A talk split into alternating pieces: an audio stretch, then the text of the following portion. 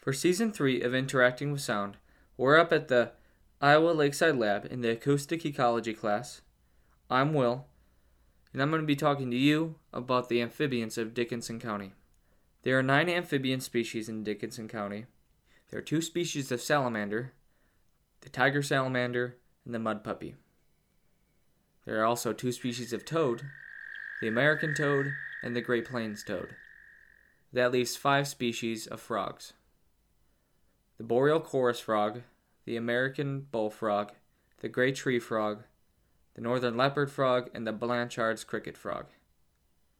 Of the nine species of amphibians, the mud puppy and the Blanchard's cricket frog haven't been seen in this part of the state in over three decades. The mud puppy's demise in this part of the state, and also through much of their range in North America, is due to poor water quality from agriculture and pollution. The Blanchard's cricket frog's decline is much more unknown. Many people think that the introduction of bullfrogs in this part of the state is the reason for their disappearance. However, there are bullfrogs naturally occurring in other regions like northern Illinois and parts of Wisconsin and Minnesota where they are also declining. Some think that there are climatic factors for this and that they moved south in the past 30 years. However, there are little studies being done with cricket frogs to know for sure.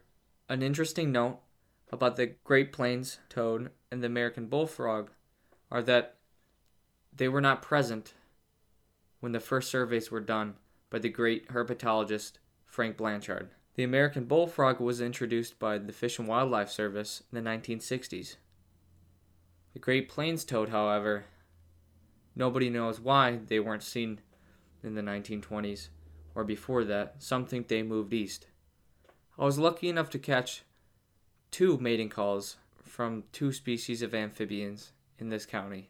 The first was the boreal chorus frog, the second was the American toad. Here's a little bit more about the American toad. The American toad is one of Iowa's most common amphibians and is found throughout the state. American toads are usually brown, or tan, or green, but they can sometimes be a variant of gray or reddish. Adults are usually 2 to 4 inches, a typical size of toads in this part of the world. These toads are found in nearly every terrestrial habitat throughout the state, from backyards to prairies to woodlands. They just require semi permanent water sources for breeding. The toads I observed were breeding in cattail shallows in the bay of a lake at Kettleson's Hogsback. Breeding occurs from April to May. The call is characterized by a high pitched trill. I find it to be very pleasant.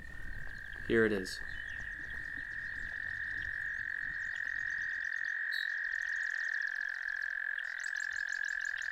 The boreal chorus frog is about the size of an inch. They are considered to be Iowa's smallest frog and are actually a species of tree frog. Typically, they have three brown spots or lines going down the back, and the ground color is usually a light brown or olive coloration. The boreal chorus frogs' mating calls are often the first sign of major herp related activity in the early spring. They are one of Iowa's most common frogs. Chorus frogs can be found in nearly every habitat in the state. Chorus frogs, however, have an affinity for woodlands with adjacent wetland habitat for breeding. The habitat I have observed them in, here in Dickinson County, is a low flooded cottonwood thicket with a pond in the center. In addition to that, a small retention pond an industrial warehouse complex. It just goes to show you how adaptable they are. Breeding takes place in March and April, however, they can be heard from March to November especially after heavy rains.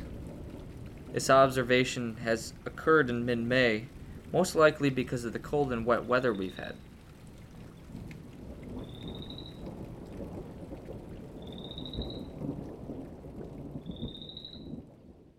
I'm Will. I'm Alex. I'm Leah. Thanks, Thanks for, for listening. listening.